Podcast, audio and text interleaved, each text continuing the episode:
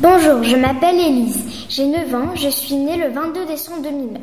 Avant, j'habitais au Cambodge pendant 5 ans.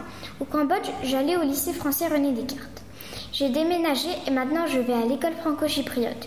Mon père me manque parce qu'il est resté au Cambodge. Mais à Chypre, c'est super bien. On a un nouvel appartement géant. Il y a plein de chats, même si je suis un peu allergique.